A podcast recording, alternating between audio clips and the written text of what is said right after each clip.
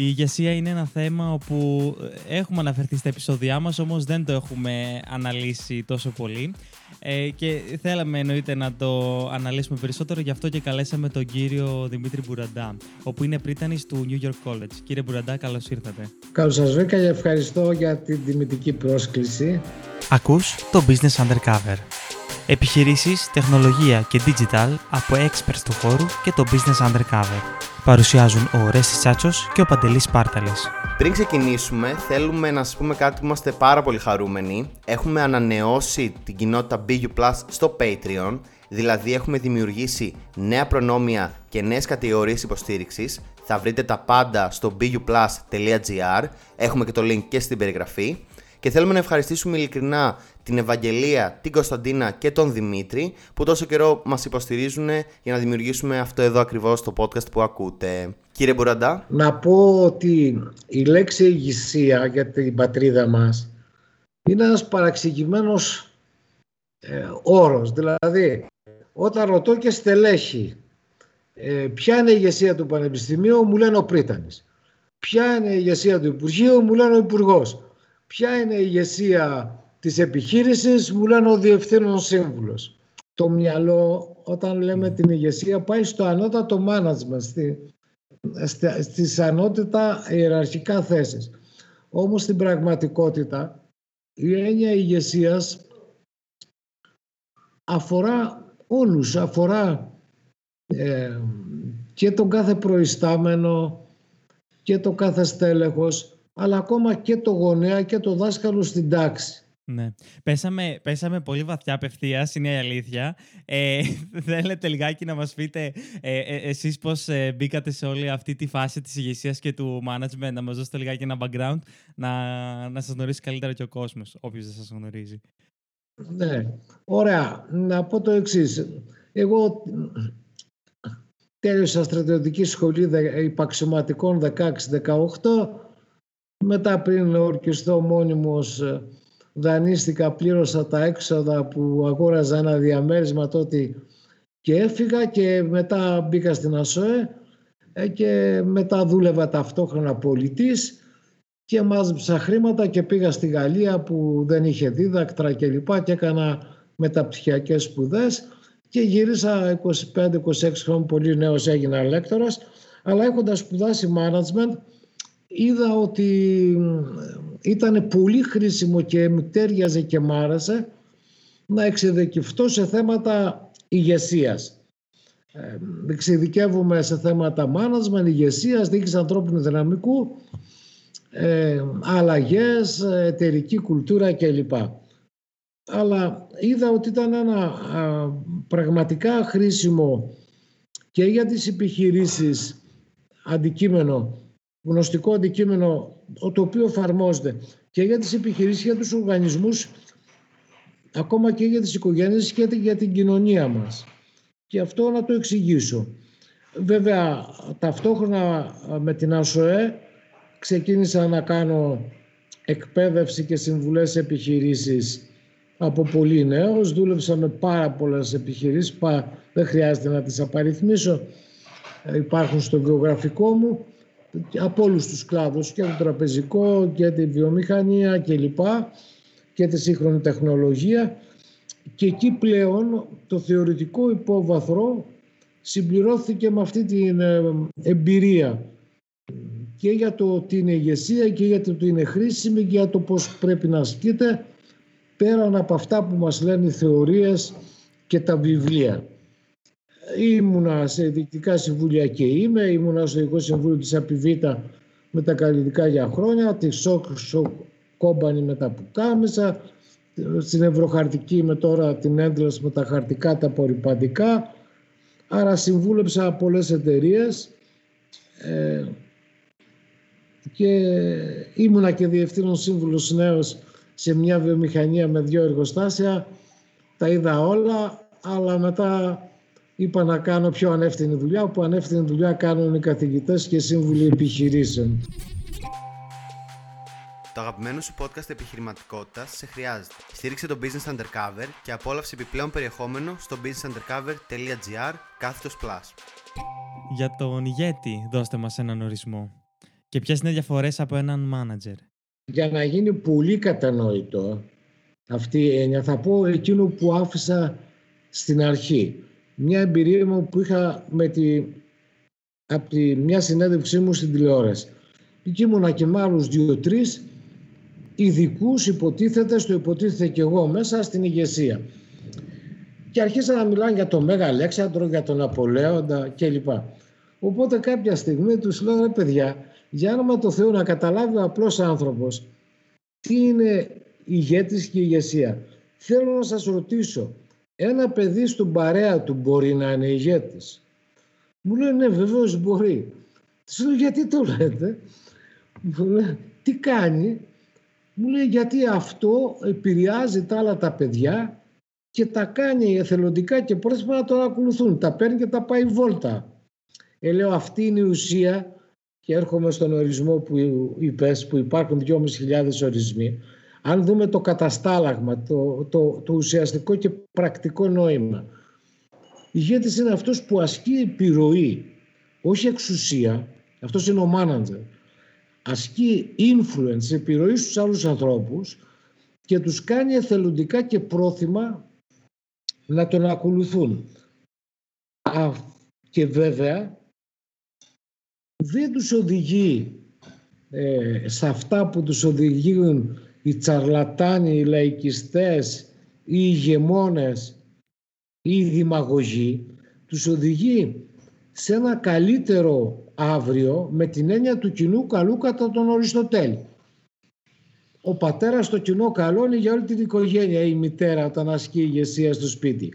Ο δάσκαλος όταν ασκεί ηγεσία στα, στα παιδιά στην τάξη που πρέπει να τα εμπνέει, να τα υποστηρίζει, να τα καθοδηγεί, να τα ενθαρρύνει, να τα εμψυχώνει, να τους περνάει όραμα, να τα παρακινεί. Όλα αυτά είναι βασικά στοιχεία για να ασκήσει ο δάσκαλος ηγέτης, το στέλεχος ηγέτης, ο επιχειρηματίας ηγέτης, ο γονέας ηγέτης, για να ασκήσει επιρροή στους άλλους ανθρώπους και να τους οδηγήσει σε ένα καλύτερο αύριο. Είτε είναι τα παιδιά της τάξης, είτε είναι εργαζόμενοι με την έννοια του κοινού καλού, είτε η κοινωνία μας ευρύτερα.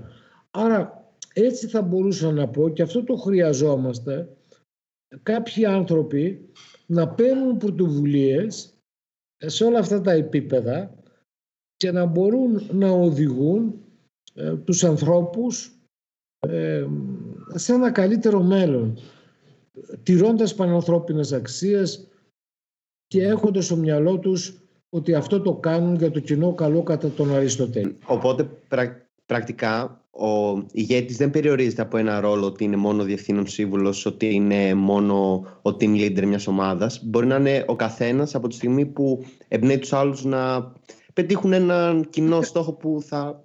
Ακριβώς. Το είπες πολύ καλά. Εξαιρετικά το είπες. Ε, μπορεί Έχει να νόημα είναι... να ρωτάμε άμα κάποιος... Ναι, μα, παιδιά, και εσείς αυτή τη στιγμή Άρα ηγετικό ρόλο παίζετε με την έννοια τι προσπαθείτε να κάνετε. Προσπαθείτε να ασκήσετε επιρροή στους ανθρώπους που απευθύνεστε. Αλλά δεν το κάνετε. Το κάνετε για το κοινό καλό και για το δικό σας και για το καλό αυτών και για το καλό της κοινωνίας. Έτσι. Δεν το κάνετε. Βέβαια, μπορεί αύριο να έχει κάποιος θέση διευθύνου του συμβούλου εργοδικού βάρδιας και να έχει 10 εργάτες μέσα στο εργοστάσιο. Επιθεωρητής πωλήσεων και να έχει τέσσερις πολιτές, αυτός έχει θέση, έχει καρέκλα, διαθέτει κάποια μικρή εξουσία, αλλά το ιδανικό είναι ε, αν πάει μόνο με διαταγές αυτό που κάνει ο μάναζερ να δίνει εντολές, να ελέγχει, να προγραμματίζει δεν θα έχει εξαιρετικά αποτελέσματα. Αν ταυτόχρονα δεν ισχύει στην ομάδα του όπως είπες πολύ καλά και αυτό που είπαμε η ηγεσία. Και αυτό απαντάει και στην ερώτηση που θέλω να κάνω, άμα έχει νόημα να πούμε να είμαι ηγέτης ή να είμαι μάνατζερ. Χρειάζεται συνδυασμός αυτών των δύο. Ναι, παιδιά χρειάζεται συνδυασμός στο γράφω και στο βιβλίο, σε όλα μου τα βιβλία. Δεν είναι δικιά μου ιδέα, απλά ξέρετε στις κοινωνικές επιστήμες οι βιβλιογραφίες είναι απέραντες. Ο κάθε ένας επιλέγει αυτά που πιστεύει ότι είναι χρήσιμα στους ανθρώπους και τα έχει δει και λίγο στην πράξη να είναι χρήσιμα. Ε, αυτό που λέω και μάνατζερ και ηγέτες είναι του Τζον Κότερ, ενός πασίγνωστου καθηγητή και στην Ελλάδα είχε, είχε μιλήσει, ε, του ηγεσία στο Χάρβαρντ που λέει πρέπει να είσαι και μάνατζερ και ηγέτης και τα δυο. Και αλήθεια είναι. Γιατί πάστε, πάρτε παιδιά μια μητέρα, ένα πατέρα στο σπίτι. Πρέπει να εμπνέει τα παιδιά να τα περάσει όραμα, να τα περάσει αξίες, να τα κινητοποιεί για το καλό τους.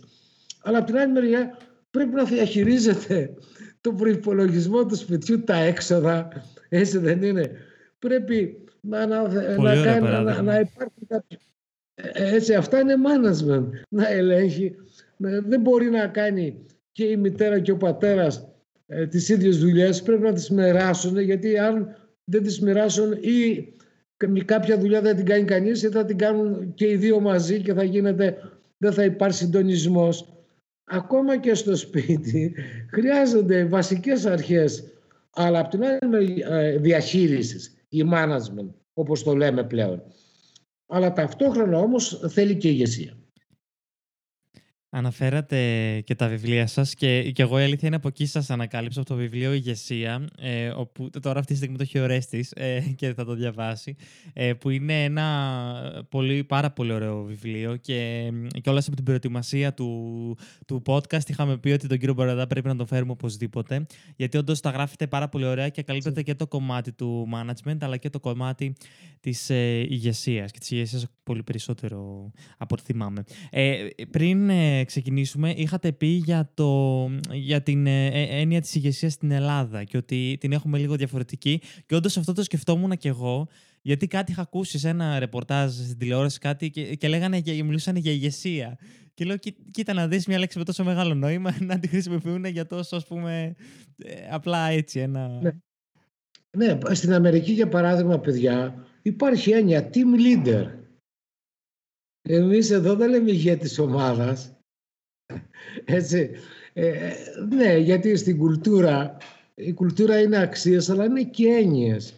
Αυτοί, όπως και άλλες έννοιες που δεν έχουμε και μάλιστα δικές μας που τις έχουν οι ξένοι, όπως είναι το synergy, η συνέργεια. Ε, έτσι, ε, και τη έννοια την ηγεσία, βέβαια τα τελευταία χρόνια, τελευταίες δεκαετίες, και στα πανεπιστήμια και στις επιχειρήσεις, έχει διαδοθεί πολύ, κάνουν εκπαιδεύσεις και λοιπά, έχουμε μαθήματα στα MBA αλλά και στα προπτυχιακά στη διοίκηση επιχειρήσεων. Να σας πω ένα παράδειγμα προχθές, μίλαγα, ε, έκανα μια ομιλία για ηγεσία και μετά μου στείλε ένα email και κάποια στιγμή εκεί, δίνοντας παράδειγμα, ε, λέω ασθενή του, να τον εμψυχώσει, να τον ενθαρρύνει, να τον, του περάσει το όραμα ότι θα γίνει καλά κλπ.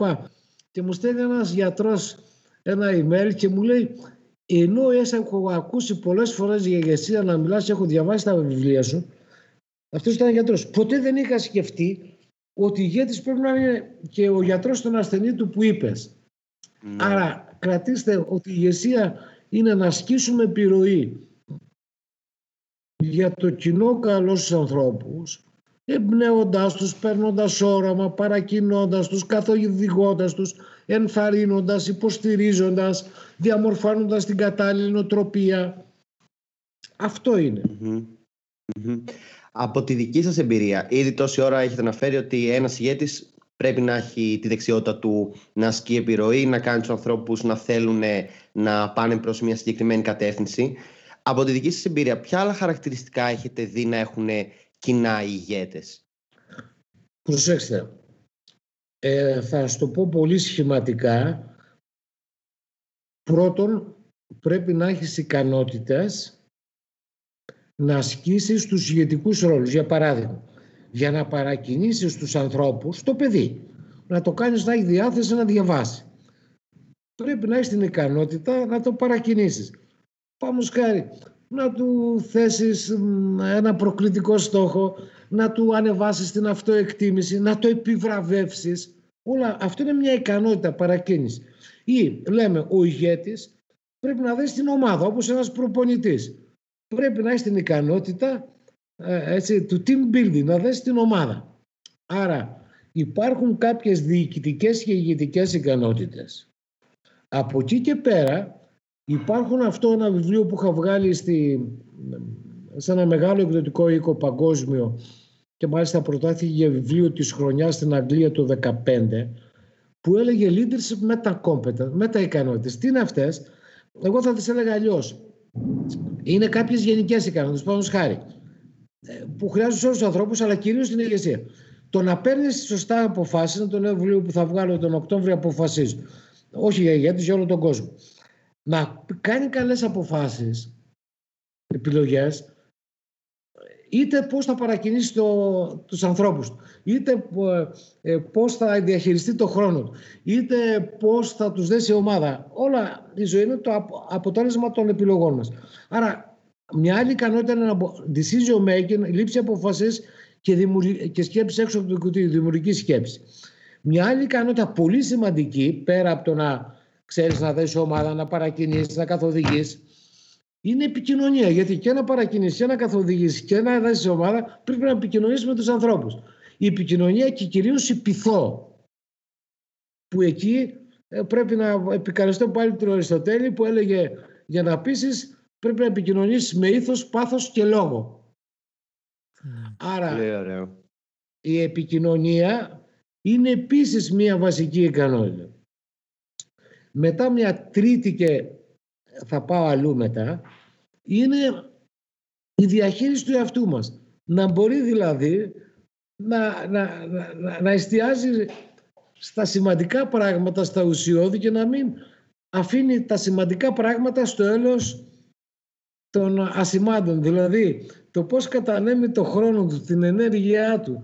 Και από έρευνα έχουμε δει ότι τα στελέχη να δουλεύουν 15 ώρες ή 12 ώρες τη μέρα και να, και να μην εστιάζουν σε results, σε αποτελέσματα. Αυτό είναι προσωπική διαχείριση. Άρα τρεις ικανότητες. Λήψη αποφάσεων, επίλυση προβλήματος, επικοινωνία, προσωπική. Και μετά χρειάζονται κάποιες αρετές, παιδιά,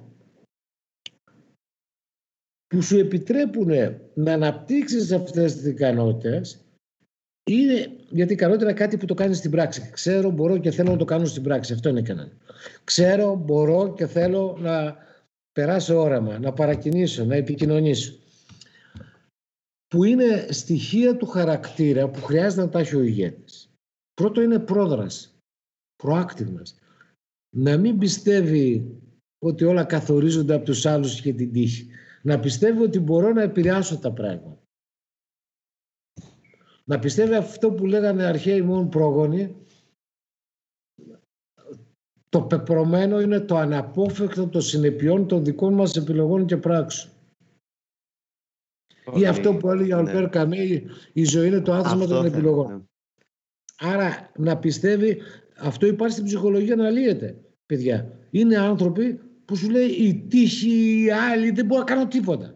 Ναι. Και είναι άνθρωποι άλλοι που λένε ναι ρε παιδί μου, υπάρχουν περιορισμοί, ζω σε ένα κόσμο δαρβηνικό, ανταγωνιστικό, δεν ξέρω, πολύπλοκο αβέβαιο, αλλά μπορώ να καθορίσω τα πράγματα. Όταν εγώ είπα θα κάνω μεταπτυχιακό στην ΑΣΟΕ με 2,5 εκατομμύρια δραχμές δίδακτρα το 1997 μου λέει πρέπει να είσαι τρελός ο νόμος δεν το επιτρέπει, οι παρατάξεις. Του λέω Αντρέα, θα είναι για στελέχη. Τελικά τον έπεισα, πήγε στο Υπουργείο, κανείς δεν το, δεν το εγκρίνανε, πει έξα, ε, το έφτιαξα. Δυόμιση εκατομμύρια δίδακτρα. Και μετά βρήκαν την πατέντα ναι. και άλλοι και μετά αναπτύχθηκαν σε όλα τα πανεπιστήμια μεταπτυχιακά όχι για στελέχη με δίδακτρα, ακόμα και για full time φοιτητε Γιατί ένα παιδί με 3.000-2.500 ευρώ κάνει το μεταπτυχιακό του, ένα φτωχό παιδί, ενώ έξω να πάει, θέλει 25.000. Και είχαμε 100, 100 μεταπτυχιακούς φοιτητές στην ΑΣΟΕ το 1997 και σήμερα έχουμε 1.200. Αυτό πρέπει να πιστεύεις ότι μπορεί να επηρεάσει τα πράγματα. Αυτό είναι proactive. Το άλλο πολύ σημαντικό είναι αυτογνωσία. Να ξέρεις τι θες, τι θες να πετύχεις, ξεκάθαρες αξίες. Ποια είναι τα ισχυρά σου, τα ασθενή σου σημεία. Πολύ σημαντικό είναι η αυτοπεποίθηση, το, αυτό πάει και με το proactiveness, αλλά το κουράγιο, το θάρρος, γιατί θέλει. Και αυτό είναι σημαντικό. Εντάξει. Δεν είναι εύκολα τα πράγματα, δεν είναι αγγελικά πλασμένος ο κόσμος να, να βγεις μπροστά θέλει και να τσαγανώ. Θα έλεγα ε, συναισθηματική νοημοσύνη που την ξέρετε είναι δεδομένη και αυτό είναι πάρα πολύ σημαντική ε, πιστεύω αρετή. Άρα έχουμε και κάποιες τέτοιες αρετές ε, που θα τις έλεγα, ναι, άρετες, οι οποίες είναι χρήσιμες για να ασκήσουμε ηγεσία. Ναι. Το οποίο ναι. μπορεί να τα καλλιεργήσει να κάποιος. πριν πάμε εκεί, Παντελή, θέλω να κάνω παρένθεση, μιας και το αναφέρατε για το άθροισμα των επιλογών μας. Ε, προτείνω την ομιλία σας στο TEDx να, να, να την δουν οι ακροατές μας. Ναι, ναι. Που αναφέρεται και και για τις κάποιες αποφάσεις που είχατε να πάρετε που έτσι ήταν κόντρα να το πω στην, ε, σε όσα σας λέγανε γύρω σας το προτείνω είναι πάρα πολύ ωραία ομιλία. Και, ναι Παντελή και εγώ αυτό θα ρωτούσα για πάνε. Και είναι και μικρή και είναι και μικρή Ορέστη η ομιλία αυτή 17 λεπτά. Ε, τώρα με βάση αυτό Ορέστη και με βάση τα άλλα ε, έγραψα το βιβλίο το αποφασίζω το οποίο δεν είναι μόνο η, η ορθή σκέψη και η δημιουργική σκέψη να πάρεις καλές αποφάσεις. Υπάρχουν κάποια αποτελέσματα. Για παράδειγμα, έχει ένα κεφάλαιο του βιβλίου που λέει Γιατί επιλέγουμε να μην επιλέγουμε. Και να αφήνουμε να Και αυτό η επιλογή μας είναι. να μην επιλέγουμε. Αυτό, ναι. Και να αφήνουμε να επιλέγουν οι άλλοι για μας. Έτσι. Ε, είτε η πλήση εγκεφάλου της διαφήμισης, δεν ξέρω τι, είτε η πολιτική προπαγάνδα. Και αυτό μια επιλογή μας είναι. Άρα ε, το βιβλίο δεν είναι μόνο το rational decision making, η ορθολογική διαδικασία που γράφονται στα βιβλία της επιστήμης των αποφάσεων. Ε, έχει και είναι πιο ολοκληρωμένο. Αν δεν έχει ξεκάθαρε αξίε, όσο μυαλό και να έχεις, δεν κάνεις καλή απόφαση. Μόνο κατά τύχη. Αυτά τα έλεγα και στον Ομεγιά, νομίζω. Άρα, ε, ναι, αφορμή ήταν αυτό. Η ομιλία στο TEDx είναι, την έχουν δει, νομίζω, έχει 311.000 views που σημαίνει άρεσε το θέμα, όχι εγώ, γιατί εγώ έχω και άλλες ομιλίες, δεν έχει τόσα views. ε, πιστεύετε... Είχατε, όχι, ήσασταν κι εσείς, γιατί είχε και, θυμάμαι, είχε και αλληλεπίδραση από το κοινό, που δεν το έχω δει πολλές φορές σε, σε TEDx. Είχατε κάνει και ερωτήσεις και για τον Einstein και όλα αυτά και υπήρχε αλληλεπίδραση, οπότε... Ναι, όσο μπορούσα. Και εσείς είχατε βάλει το λιθαράκι κι εσείς να... σε αυτό το πράγμα. Να πάει καλά, ναι. Ε, θέλω να ρωτήσω, πιστεύετε ότι ε, ο όρος ε, leadership γίνεται λίγο buzzword; Όχι επειδή τα καλύπτουν τα ρεπορτάζ, αυτό δεν μας νοιάζει. Ενώ ότι ας πούμε βλέπουμε πάρα πολύ, ε, ας πούμε, Ρόμπιν Σάρμα, εγώ θα σας πω, δεν ξέρω αν το γνωρίζετε, που έχει γράψει πολλά βιβλία ναι. περί ηγεσίας και τα γράφει και ωραίο συγκεκριμένο. Πιστεύετε λοιπόν ότι γίνεται έτσι λίγο σαν ένα buzzword και είναι κακό που, που, που γίνεται buzzword; Ναι, γίνεται σε μεγάλο βαθμό. Δεν νομίζω ότι είναι κακό. Απλά, ε, όπως είπα και πριν, ε, υπάρχει τεράστια βιβλιογραφία, βιβλία για ηγεσία, γράφουν πολιτικοί. Ο Κόλιν Πάουλ έφυγε από αρχηγός του στρατού στην Αμερική, έγραψε βιβλίο για ηγεσία. Ο Τζουλιάνι έφυγε από δήμαρχο τη Νέα Υόρκη, έγραψε βιβλίο. Γράφουν οι πάντες, παιδιά. Ε, το θέμα είναι ε, να το χρησιμοποιούμε. Εγώ και ως καθηγητής και έχοντας δημοσιεύσει αρκετά επιστημονικά περιοδικά έξω, αλλά αυτά δεν ενδιαφέρουν τον, το ευρύ κοινό, έχω την εξής λογική. Άλλο πράγμα να πεις άποψη, και να πεις εγώ πιστεύω αυτό για τον ηγέτη, και άλλο πράγμα να το εκμηριώνεις σε έρευνα. Μπορεί να τα λες απλά, έτσι. Δηλαδή, όταν εγώ κάνω μια ομιλία και παρουσιάζω τρεις διαφάνειες, από πίσω υπάρχει έρευνα. Απλά την εκλαϊκεύεις. Ε, θα πρέπει να στε... παρότι οι κοινωνικές επιστήμες δεν είναι ακριβείς επιστήμες όπως η χημεία, παρά όλα αυτά έχουμε έρευνες που μπορούμε να τεκμηριώσουμε ποια είναι η κατάλληλη ηγετική συμπεριφορά, ποιο είναι κατάλληλο το ηγετικό στυλ, Άρα ε, πρέπει εκεί λοιπόν είναι τι επιλέγει κανείς να ακούσει ή να διαβάσει ή να πάρει. Αυτό θέλω να πω. Ε, Παντελή, το ξεκίνησες μετά κάπου πήγες αλλού. Έλεγες ότι όλα αυτά εδώ που αναφέραμε για τα χαρακτηριστικά του ηγέτη είναι πράγματα που μπορούμε να τα αναπτύξουμε πρακτικά μέσα από διαβάζουν πράγματα, τα κάνουμε πρακτικά εξάσκηση. Πιστεύετε όμως ότι και ένα μεγάλο ρόλο παίζει και η, η διέστηση που έχει κάποιος. Παιδιά, προσέξτε. Καταρχήν το είπες πολύ καλά. Αν υπάρχει θέληση, αναπτύσσεται. Υπάρχουν τρία πράγματα. Ο, ο γενετικός δετερμινισμός ε, έχουμε DNA, κουβαλάμε ο περιβαλλοντολογικός καθορισμός από μικρά παιδιά ζούμε σε ένα περιβάλλον και περιαζόμαστε και ο αυτοκαθορισμός. Αυτό που έχουμε δει ότι ο γενετικός προσδιορισμός του DNA είναι σε μικρό βάθο. Επίσης έχουμε δει επιστημονικά ότι όλοι έχουμε και το δεξί και το αριστερό ημισφαίριο που το ένα είναι διέστηση περισσότερο και το άλλο είναι ορθολογισμός. Επίσης έρευνες μας λένε ότι η δημιουργική σκέψη, η δημιουργικότητα εξαρτάται περισσότερο από την προσπάθεια και τη θέληση όπως έλεγε ο Έντισον, εντάξει παρατραβηγμένο, η εφεύρεση έλεγε είναι 1% έπνευση και 99% προσπάθεια. Άρα τι προκύπτει από τη βιβλιογραφία, προκύπτει ότι η δημιουργικής σκέψης κλπ.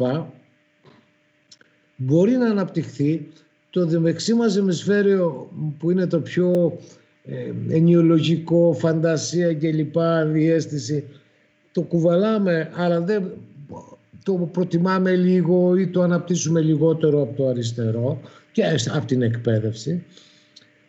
Όμως θα πω ότι υπάρχουν πολλά πράγματα στη ζωή που τα νούμερα, η ανάλυση δεν σε οδηγεί σε ένα ε, σίγουρο συμπέρασμα. Οπότε εκεί έρχεται πλέον η διέστηση. Άρα τι λέω εγώ και το αναλύω και στο βιβλίο, αυτό που λέμε intuition στα αγγλικά, η διέστηση πρέπει να υπηρετεί ε, τη λογική. Αυτό λέω. Και σαφέστατα υπάρχει το gut feeling που λένε οι Αμερικάνοι κλπ. που είναι μια συνθετική σκέψη στον εγκέφαλό μας που αναπτύσσεται και βέβαια και το DNA. Δεν το έβγαλα έξω το DNA. Κάποιοι άνθρωποι έτσι, που γράφουν με το αριστερό χέρι, κάποιοι με το δεξί. Ε, είναι DNA αυτό. Εντάξει, δεν το βγάζω έξω. Αλλά αναπτύσσονται. Και το άλλο που έλεγα, παιδιά, είναι το εξής παλιότερα. Έλεγα το εξής παράδειγμα. Για τον Γκάλι, εσείς είστε μικρά. Ο Γκάλης ανέδειξε τον μπάσκετ στην Ελλάδα, έτσι, ήταν απίστευτος. Ναι, αλλά ο Γκάλης έκανε την πιο σκληρή προπόνηση από όλους τους άλλους. Και δεύτερον, μου λέγανε είχε και ταλέντο. Λέω εντάξει, ο Γκάλης είχε ταλέντο. Οι άλλοι παίχτες της εθνικής μπάσκετ τότε ή του Άρη, έτσι, όλοι οι πυρίδες και άλλοι, είχαν ταλέντο; Όχι. Γίναν παίχτες αλφα εθνικής. Ωραία. Δεν χρειάζεται να γίνετε γκάλιδες. Γίνετε παίχτες αλφα εθνικής, έτσι. Εντάξει, το ταλέντο μπορεί να είναι η διέστηση. Μπορεί να σε οδηγήσει λίγο παραπάνω. Αλλά αυτό είναι το ζητούμενο. να γίνουμε πρώτοι στον κόσμο, εντάξει, δεν είναι. Τουλάχιστον στο μέλλον. Και άλλο ένα έτσι ρητό που λένε οι Αμερικάνοι που είπαμε ιδιαίτερα ότι hard work ε, beats talent. Ουσιαστικά το να έχω και ένα αλφα ταλέντο, άμα δεν το βάλω να δουλέψει, ε, δεν το έχω. Ε, δεν γίνεται, παιδιά. Δεν γίνεται. Ε, δηλαδή, κανείς δεν πάει μπροστά και αυτά είναι πάρα πολύ σημαντικά πράγματα. Εγώ υποστηρίζω και πάρα πολύ, εκτός από αυτό που λέει στη διέστηση, αυτό, αυτή την δουλειά που κάνουν στην Αμερική με τα multiple πολλαπλές νοημοσύνες. Ε, ο Γκάρντρεν από το Harvard που μιλάει για την ε, περίπου σε δύο την αναλύει τη συναισθηματική. Εν πάση περιπτώσει, λέει: Έχω και μισή την υπαρξιακή νόμωση. Η υπαρξιακή νόμωση είναι για μένα βασική. Γιατί αυτή θα σου προσδιορίσει και να αξιοποιήσει το ταλέντο σου, ό,τι ταλέντο και να έχεις. Αν δεν, τι είναι υπαρξιακή να ξέρεις ποιος είμαι, πώς θέλω να ζήσω, πώς θέλω να φύγω από αυτή τη ζωή, ποιες είναι οι αξίες μου. Αν δεν τα ξεκάθαρα αυτά, ό,τι ταλέντο και να έχεις, και έχουμε δει πάρα πολλά ταλέντα που πάνε, όπως επίσης και αυτό που λένε από έρευνας, οι περισσότεροι από τους υφείς ανθρώπους είναι αποτυχημένοι. Ναι. Γιατί, γιατί η βάση είναι υπαρξιακή νοημοσύνη. Σαφέστατα, όταν το έχεις και αυτό και έχεις και τα άλλα, βοηθιέσαι πολύ. Αλλά ναι, θα σκέφτεσαι το όλον που λέγανε αρχαίοι μόνο πρόγονοι. Θέλω να πάμε στο κομμάτι της ηγεσίας σε καιρούς κρίσης ε, εννοείται όλη αυτή η κατάσταση με τον COVID. Ε, είδαμε ε, καλά παραδείγματα. Ε, δεν ξέρω αν είχατε ακούσει για την Airbnb που είχε στείλει ο CEO ένα email σε όλους τους ε, εργαζόμενους. Και άκουσα όμως και το άλλο. Πρόσφατα άκουγα ξανά τη συνέντευξη που είχατε δώσει στη Δέσποινα στο «Γιατί όχι» και λέγατε ότι ε, το ότι κάποιος ας πούμε να παραδεχτεί, τώρα δεν το μεταφέρω τόσο καλά, κάποιος να παραδεχτεί ότι τα πράγματα ας πούμε, δεν πάνε καλά ή ότι δεν είναι τόσο καλός ας πούμε σε κάτι, ότι θέλει κουράγιο και εμείς δεν το έχουμε τόσο στην κουλτούρα μας σαν ε, λαός. Προσέξτε, ναι. Ενιολογικά, επιστημονικά, θεωρητικά, πέστε το πώς θέλετε. Ε, η διαχείριση μιας κρίσης συνδέεται σαν και αυτή που ζήσαμε συνδέεται με τη δίκηση αλλαγών. Γιατί τι πρέπει να κάνεις, να προσαρμοστείς στην κρίση, να αντιμετωπίσεις την κρίση. Αυτό σημαίνει αλλαγές. Άρα εδώ έχουμε ένα κεφάλαιο και μάθημα στα μεταπτυχιακά. Στην ΑΣΟΕ το διδάσκω ακόμα εγώ, το Management of Change, έτσι. διοίκηση και ηγεσία αλλαγών. Άρα, για να διαχειριστεί ένα τέτοιο πολύ σημαντικό και αβέβαιο γεγονός ε, και πολύπλοκο και αντιφατικό, υγεία, οικονομία, έτσι. Πας στην υγεία, χάρη από την οικονομία.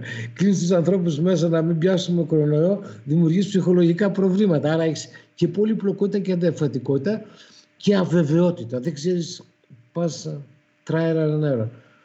Εδώ λοιπόν από το Management of Change το πρώτο πράγμα που υπάρχει είναι ότι οι αλλαγές θέλουν μεν καλό σχεδιασμό να σχεδιάσουμε τον εμβολιασμό, να σχεδιάσουμε τα μέτρα έτσι, που πήραν. Αλλά θέλουν και κυρίως την υποστήριξη των ανθρώπων. Να τα αγκαλιάσουν, να το πω απλά, οι άνθρωποι. Να το κάνουν όμως αυτό οι άνθρωποι. Η ηγεσία τι πρέπει να κάνει και με βάση αυτά που μας λέει και ο Τζον Κότερ από το Χάρβαρντ, το πρώτο είναι να δημιουργήσει στους ανθρώπους το sense of urgency την αίσθηση του κατεπείγοντος της αλλαγής. Ότι παιδιά πρέπει να αλλάξουμε. Δεν γίνεται. Να δουν την ωμή πραγματικότητα ως έχει. Το δεύτερο όμως για να μην δημιουργήσεις μεγάλη ανησυχία πρέπει να τους περάσεις ένα όραμα, ε, το όραμα ότι θα, θα κερδίσουμε τον εχθρό, έτσι, αν κάνουμε τα σωστά πράγματα σωστά. Και βέβαια αυτό θέλει πάρα πολύ επικοινωνία, όπως μας λέει ο Τζον Κότερ. Όπως το είδαμε εδώ να το κάνουν. Και ο Πρωθυπουργός έβγαινε μπροστά και διαφημιστικά σποτ. Επικοινωνία, επικοινωνία, επικοινωνία. Και ένα άλλο πολύ βασικό στοιχείο στις κρίσεις που μας λέει η ηγεσία είναι ότι θέλει συγκεντρωτικό στήλο Δηλαδή, εκεί πρέπει να έχεις το top management να παίρνει συγκεντρωτικά αποφάσεις. Δεν μπορεί να κάνεις συμμετοχικό στυλ. Γιατί θέλεις ταχύτητα, απίστευτο συντονισμό, ταχύτητα λήψης αποφάσεων, πολύ σκληρό έλεγχο για να αν ελοποιούνται. Άρα τι έρχεται οι θεωρίες της ηγεσίας που υπάρχουν τουλάχιστον έξι και μας λένε πιο ηγετικό στυλ είναι, σου λέει ε, το στυλ εξαρτάται από το situation. Γι' αυτό λέγονται και situation leadership theory. Στην κρίση λοιπόν το πιο αποτελεσματικό στήλο είναι το συγκεντρωτικό. Μπορεί να το πεις ακόμα και αυταρχικό. Να παίρνονται κεντρικά αποφάσεις. Γιατί θες πολύ ταχύτητα, πολύ ξεκάθαρο μυαλό δεν μπορείς. Άρα αυτά είναι βασικά στοιχεία το να αντιμετωπίσει κανείς ε, μια κρίση. Να κερδίσει τους ανθρώπους, συνοψίζω, περνώντας ε, την αίσθηση του κατεπήγοντος της αλλαγής, της αναγκαιότητας της αλλαγής. Από την άλλη μεριά όμως μια ρεαλιστική δοξία μέσα από όραμα, αυτά χρειάζονται επικοινωνία και αποφάσεις συγκεντρωτικά. Ε, αυτό που είπατε για τις αποφάσεις συγκεντρωτικά, ε, μένα τώρα μου έρχεται στο μυαλό και όντως θέλω να, να, να ακούσω την, ε, την γνώμη σας, ότι ε, για παράδειγμα, μπορεί να υπάρχουν άνθρωποι. Τώρα, όχι στο παράδειγμα του COVID και της ε, κυβέρνησης πώ το χειρίστηκε, γενικά σε μια αλλαγή σε μια επιχείρηση. Ότι μπορεί να. Ε, ενώ ας πούμε μια αλλαγή, ε, ο CEO για παράδειγμα, ο leader, ο team leader, ε, οτιδήποτε, μπορεί να είναι μια αλλαγή που όντως θα φέρει καλά αποτελέσματα και όταν η ομάδα για παράδειγμα όμως δεν της αρέσει δεν συμφωνεί, γιατί το ένα, γιατί το άλλο δεν ξέρουμε. Εκεί πώς το χειρίζεται, ας πούμε. Θα σου πω το εξής. Ένα basic, ένα βασικό, ε, η, η βιβλιογραφία στη διοίκηση και η ηγεσία αλλαγών είναι αδόμητη γιατί έχει μπει ως μάθημα στα μεταπτυχιακά τα τελευταία 30 χρόνια. Άρα είναι αδόμητη η βιβλιογραφία. Όμως ένα που έχουν όλα είναι αυτό που λέμε τα resistance, οι αντιστάσεις αλλαγές. Γιατί οι άνθρωποι αντιστέκονται στις αλλαγές. Η αλλαγή μας είναι αναγκαία και όμως αντιστοιχόμαστε. Ε, άρα ξέρουμε με βάση την έρευνα ποιες είναι οι πηγές αντίστασης της αλλαγής. Μπορεί να αντιστέκεσαι γιατί δεν την έχεις κατανοήσει, δεν έχεις κατανοήσει τα ωφέλη. Μπορεί να αντιστέκεσαι γιατί την, για αυτόν που την προτείνει. Λέει, ποιος την προτείνει, ο διευθύνων σύμβουλος, όχι. Δεν αντιστέκεσαι στην αλλαγή. Η Νέα Δημοκρατία λέει, όχι, εγώ είμαι Σιριζέος, αντιστέκομαι. Ή αντίστροφα. Ποιος το είναι κυβέρνηση, ο ΣΥΡΙΖΑ, εγώ με Νεοδημοκράτε αντιστέκουμε. Αντίσταση στον εισηγούνται την αλλαγή. Ε, μη κατανόησης αλλαγής. Φόβος, τι είναι αυτό το πράγμα τώρα; Θα μπορούσα να σας μιλήσω πάνω σε αυτό τρεις ώρες. Και βέβαια κάποιες φορές έχουν και πραγματικό κόστος. Λες, μειώνουν τους μισθούς. Που εκεί η μόνη δικαιολογημένη αντίσταση στην αλλαγή είναι όταν πραγματικά οι άνθρωποι που τους αφορά έχουν κόστος. Εκεί είναι δικαιολογημένοι. Τώρα για να αντιμετωπίσουμε αυτές τις αντιστάσεις, επίσης στα βιβλία, στα basics, μας δίνουν κάποιους μεθόδους. Μία σε αυτό που είπες στο παράδειγμα έρχομαι, είναι να κάνει, να πάρει το buy-in, την αποδοχή της ομάδας δημιουργώντας την αίσθηση ότι η αλλαγή είναι δικό τους παιδί, είναι και δικιά τους, το sense of ownership. Αυτό για να το πετύχεις πρέπει να συμμετέχουν στο σχεδιασμό. Άρα εκεί θέλεις ένα συμμετοχικό στυλ ώστε να μην έχεις αντιστάσεις από την ομάδα. Βέβαια, για να το πάρεις αυτό πρέπει να κάνεις και τα άλλα να κατέβεις, γιατί δεν θα πας να τους πεις παιδιά τι νομίζετε να κάνει. Πεις παιδιά, κοιτάξτε, έχουμε πρόβλημα ότι αν δεν αλλάξουμε το πώς εξυπηρετούμε τους πελάτες, θα χάσουμε μερίδιο, θα μπούμε, θα κάνουμε ζημιές. Αυτό θα έχει επιπτώσει όλους τους εργαζόμενους. Άρα αυτό τι λέτε, η άποψή μου είναι αυτή, δεν, είναι, δεν κάνεις ψηφοφορία, εντάξει. Όμως τι έκανες, αυτό το involvement τη συμμετοχή των ανθρώπων στο σχεδιασμό της αλλαγής είναι βασική μέθοδο για να αντιμετωπίσουμε αντιστάσεις. Γιατί δεν είναι μόνο να μην έχεις αντιστάσεις αλλαγές. Θέλεις active support που λένε τα Οι άνθρωποι να τις υποστηρίξουν ενεργώς. Δεν σου αρκεί το passive support. Η παθητική λες εντάξει, να το κάνω. Το θέλεις να είναι ε, champions της αλλαγής. Πρακτικά κιόλας γιατί θα είναι και εκείνοι που θα εφαρμόσουν την αλλαγή. Μία απόφαση που θα τη βγάλει ο, ο σύμβουλος δεν θα γίνει από μόνη της. Ακριβώς, παιδιά. Τώρα, αν οι Έλληνες δεν εφαρμόζαμε αυτά τα μέτρα, κάποιοι δεν τα εφαρμόζουν, εντάξει. Αλλά αν η πλειοψηφία δεν τα τηρούσαν, τα αποτελέσματα θα ήταν πέντε φορές, δέκα φορές χειρότερα. Είναι, είναι βέβαιο αυτό. Δεν είναι εντάξει, εύκολο είναι να σχεδιάσει την αλλαγή. Το ζήτημα είναι να εφαρμοστεί δεν είναι δύσκολο να σχεδιάζουν αλλαγές. Αυτό είναι εύκολο. Και αν δεν ξέρεις, ναι. παίρνεις ένα σύμβουλο όπως είπες και στο φτιάχνει. Γιατί κάνω πολλές. Το θέμα είναι να υλοποιήσει. Ωραία, πάω εγώ. Μου λένε φτιάξει το σύστημα αξιολόγησης στην εταιρεία. Το φτιάχνω. Και αυτό που κάνω συνήθως, αν τους το δώσω, δεν θα υλοποιηθεί ποτέ. Πρέπει να είμαι εκεί από πάνω, συνέχεια. Αυτό σημαίνει χατζόν mm-hmm. Άρα το ε, δύσκολο δεν είναι είναι να υλοποιηθεί η αλλαγή. Και εκεί χρειάζεσαι όλα αυτά που είπα. Ναι. Και εκεί πέρα νομίζω φαίνεται και η διαφορά του ηγέτη με τον μάνατζερ ότι και ο ηγέτης αυτό που είπατε θα κατέβει στο επίπεδο των υπαλλήλων του να, να βγει έξω στα γραφεία να πει παιδιά τι θα κάνουμε όχι να είναι μέσα από ένα γραφείο και απλά να ανακοινώνει τις Είπες οδηγίες. τώρα κάτι πολύ καλό που λέω χρόνια. Τους λέω το management μπορεί να γίνει μέσα από το γραφείο. Η ηγεσία δεν γίνεται μέσα από τα γραφεία. Και η ηγεσία ασκείς και στους άμεσους υφισταμένους σου αλλά ασκήσει και στο ευρύ κοινό. Δεν παραβιάζεις ιεραρχία. Το να πας στο εργοστάσιο, να μιλήσεις στους εργαζόμενους, να τους περάσεις τις αξίες, να τους ενθαρρύνεις να ψυχώσεις, δεν, δεν παρακάμπτει τον προϊστάμενό τους. Άρα η ηγεσία δεν είναι αυτό που λέμε βασική αρχή του management, δεν παρακάμπτεις ιεραρχικά τον άλλον. Γιατί δεν δίνεις εντολές. Ενθαρρύνεις, εμψυχώνεις, περνάς αξίες. Και η ηγεσία, όπως το είπες, δεν γίνεται μέσα από τα γραφεία. Πρέπει να βγεις μπροστά στον κόσμο. Είτε σε σε χαμηλό ιεραρχικό επίπεδο εργοδηγός, είτε σε διευθυντής, είτε σε διευθύνων Έτσι, το είδαμε, ε, το, εγώ ε, μην με πάρετε για ένα δημοκράτη, ποτέ δεν ήμουνα, αλλά εκ, βλέπω μέσα από τα γυαλιά του μάνασμα και της ηγεσίας πόσες φορές ο Πρωθυπουργός βγαίνει μπροστά. Βγαίνει μπροστά, κάνει διαγγέλματα, κάνει.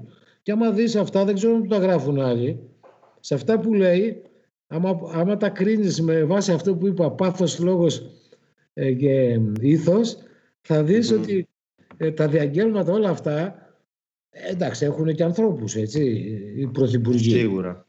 Άρα, ε, δηλαδή, πάρα πολλά, το πώς διαχειριστήκανε είναι by book στο management of change. Αυτό είναι καλό. Okay.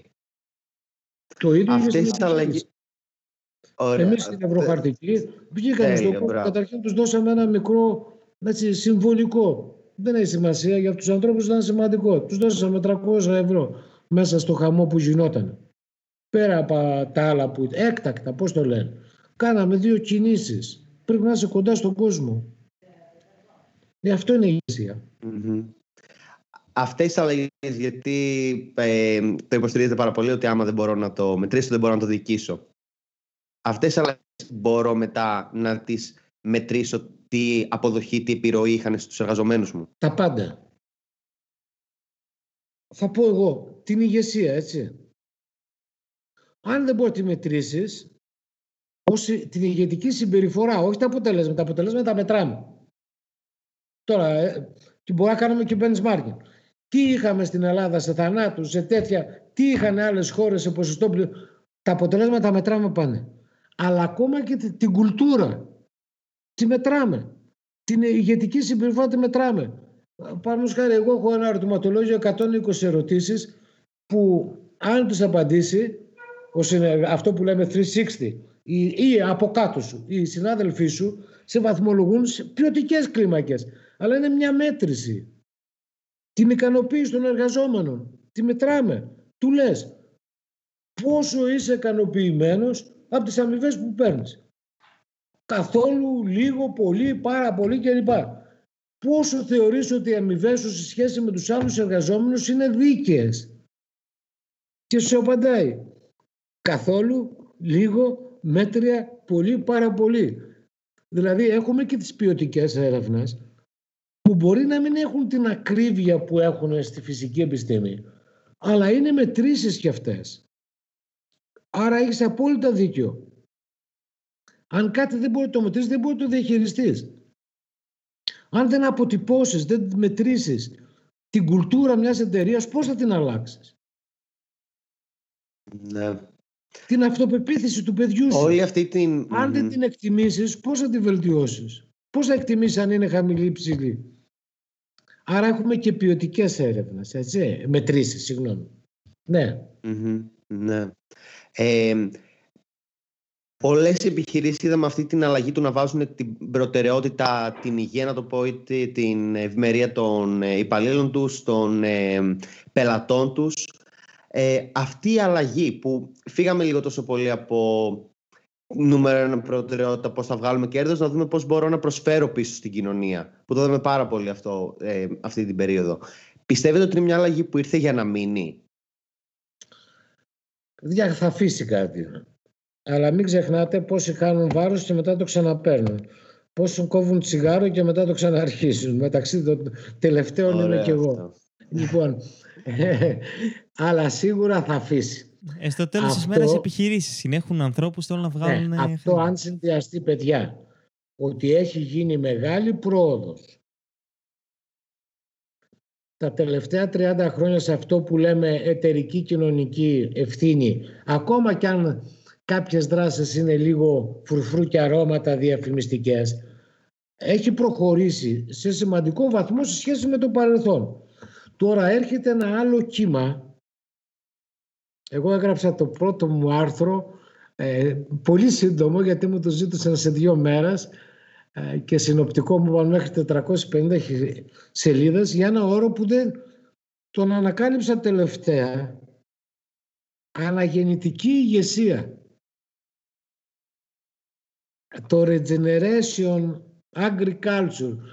Τι είναι, ξεπερνάει το sustainability που λέγαμε τη βιωσιμότητα, έτσι, και πάει στην αναγέννηση του εδάφους. Όχι μόνο με καταστρέφεις το έδαφος, αλλά να το αναγεννείς, να το κάνεις καλύτερο. Άρα αυτά δεν είναι κυριαρχιστά, αλλά είναι αναδυόμενες τάσεις που αρχίζουν και βλέπουν και όλο αυτό profit, people και planet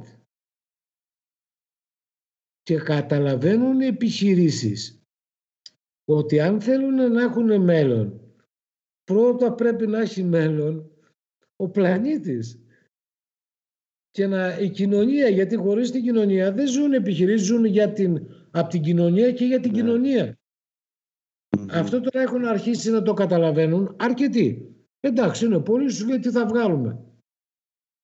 Είναι value appropriator, πώς τους λέω. Να, να, να καρπώνται κέρδη. Είναι άλλοι όμως που βλέπουν αυτό που μας έλεγε ο Μακαρίτης ο Μάτρα Γκοσιάλ, value creator. Σου λέει θα δημιουργήσω αξία για όλους. Και για τους μετόχους, και για τους εργαζόμενους, για τους πελάτες και για την κοινωνία. Γιατί χωρίς δεν γίνεται.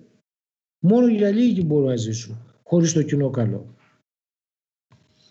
Άρα υπάρχουν ναι. τέτοιες τάσεις. κάνει... Αυτά που ήρθαν τώρα από την πανδημία μέσα από αυτό που δεν το θέλαμε, ναι και αυτός η εμπειρία θα αφήσει ένα αποτύπωμα, αλλά έρχονται τώρα και οι διεθνείς τάσεις για την κλιματική αλλαγή, για το sustainability, τη βιωσιμότητα, για το regeneration που σας είπα.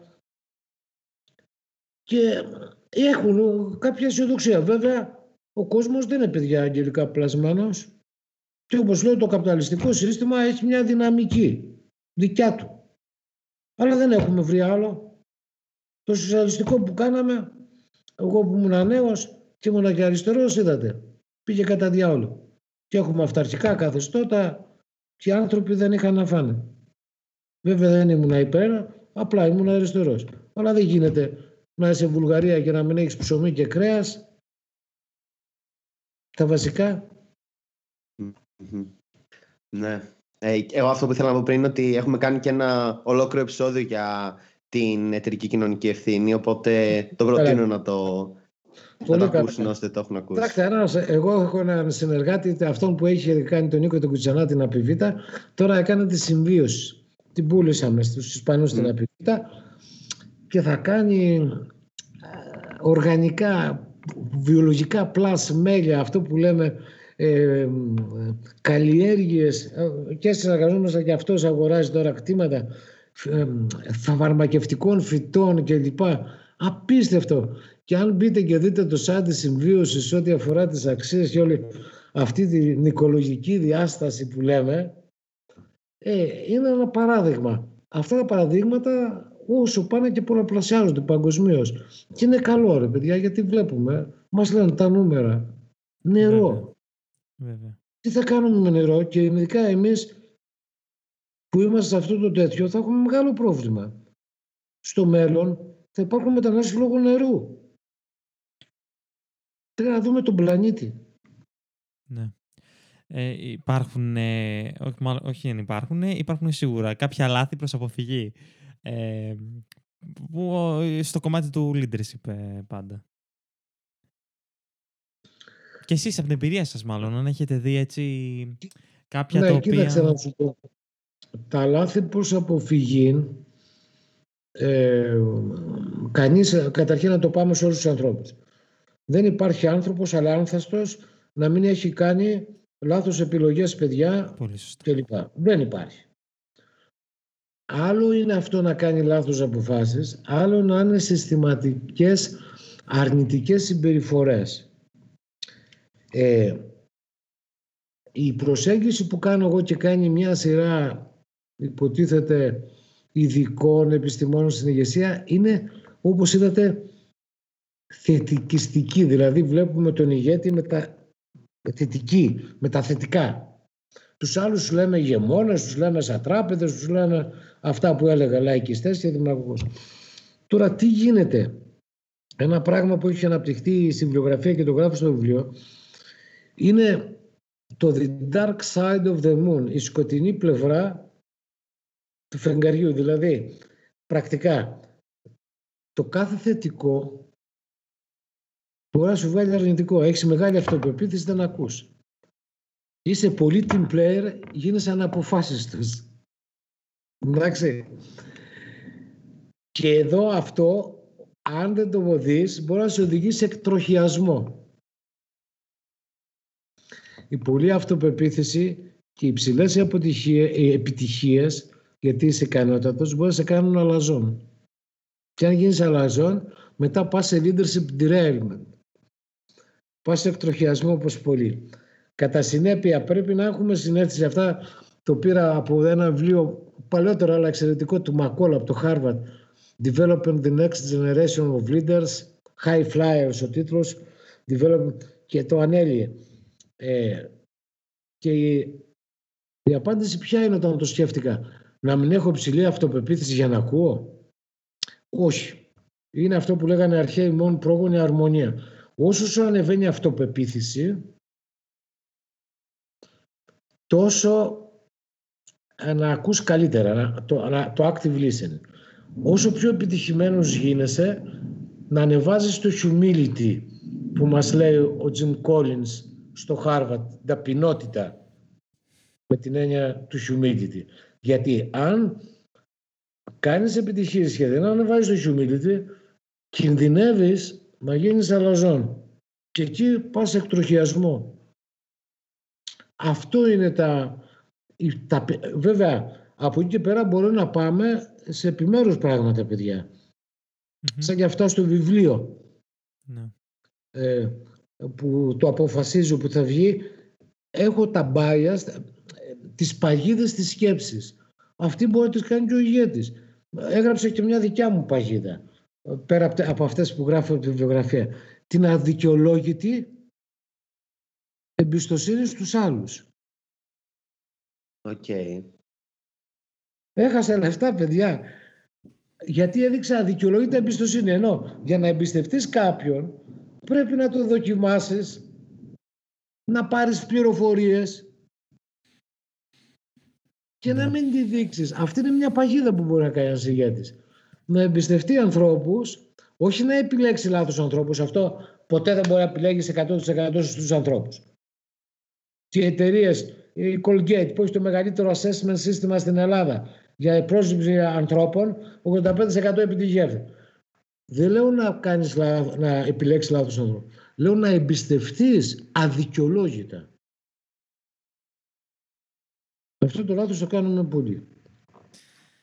Ε, δεν ξέρω. Νομίζω... άρα τέτοιες, ναι. τέτοιες παγίδες υπάρχουν που μπορεί να πέσει ένας ηγέτης, σαφέστατα.